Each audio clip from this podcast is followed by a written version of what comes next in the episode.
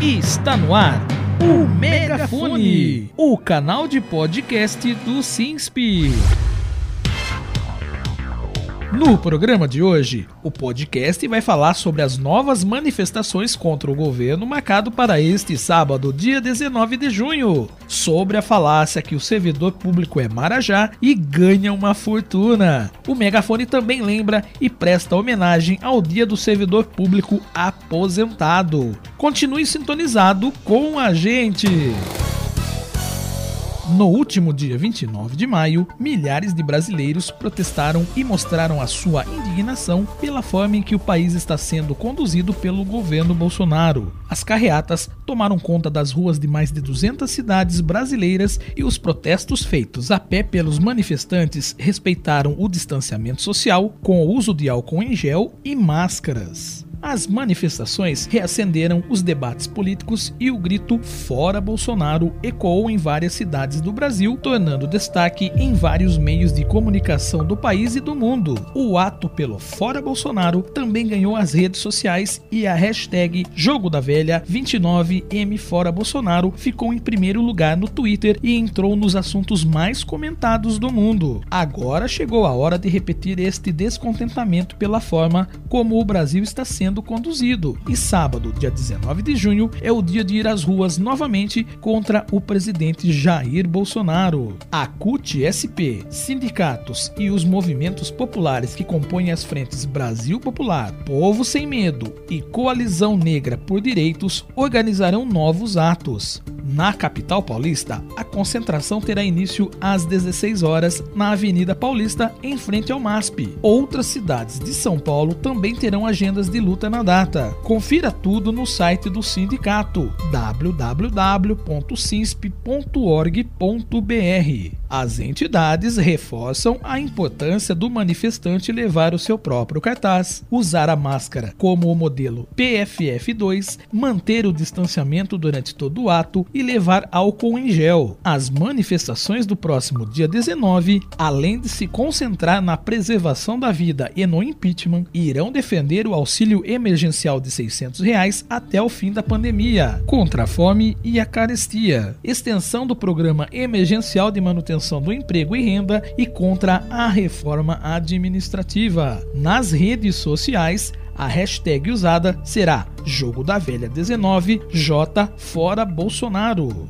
Você está ouvindo o Megafone. O governo insiste em vender a ideia de que servidor público é tudo marajá e que tem altos salários, argumento usado para justificar os desmonte da máquina pública e deixar a população sem os serviços gratuitos que tanto contribuem para a grande maioria da população, como saúde, educação, previdência social e tantas outras. Mas dados do Atlas do Estado Brasileiro do Instituto de Pesquisa Econômica Aplicada, IPEA, derruba essa ideia tão insana e imoral. Segundo o estudo, que analisou dados da Relação Anual de Informações Sociais, RAIS, de 2019, apenas os servidores públicos da casta, como juízes, promotores, desembargadores, ministros e o presidente da República, ganham um teto salarial superior a 30 mil reais. Ainda de acordo com os dados, a média salarial dos servidores federais, estaduais e municipais está em torno de apenas R$ 2.727, sendo que um quarto recebe até R$ 1.566. Em resumo, a média não atinge três salários mínimos e um quarto ganha até um salário mínimo e meio. Os salários mais altos estão restritos a um pequeno grupo, mas o funcionalismo público é tratado como se fosse um marajá, com direito a salários nababescos, conforme constatou o pesquisador do IPEA,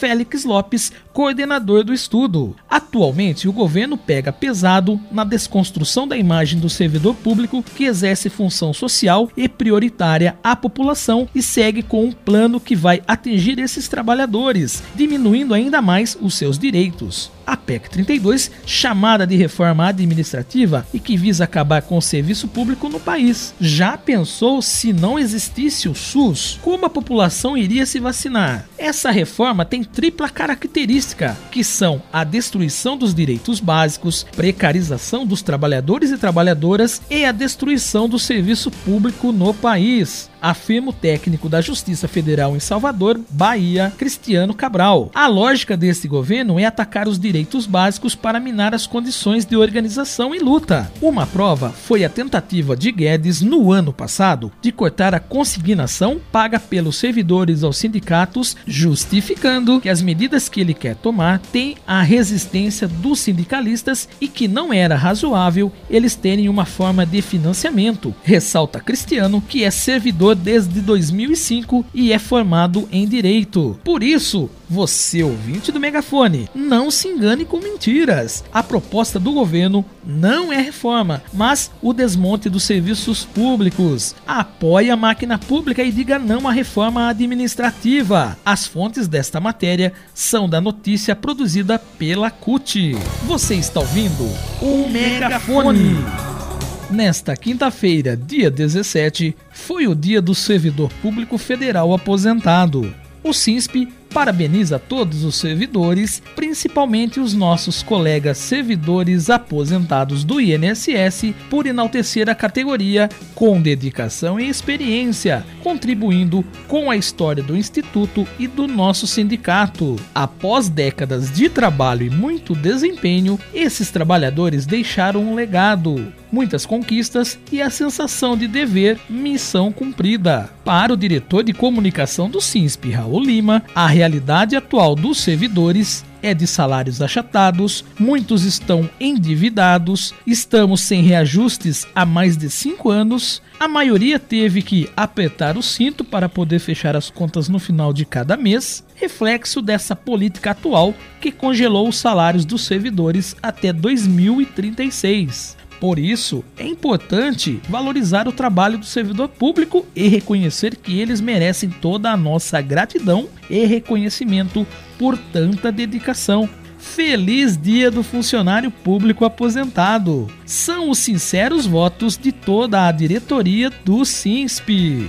Você está ouvindo o Megafone, o canal de podcast do SINSP. Siga o sindicato nas redes sociais. No Facebook pelo arroba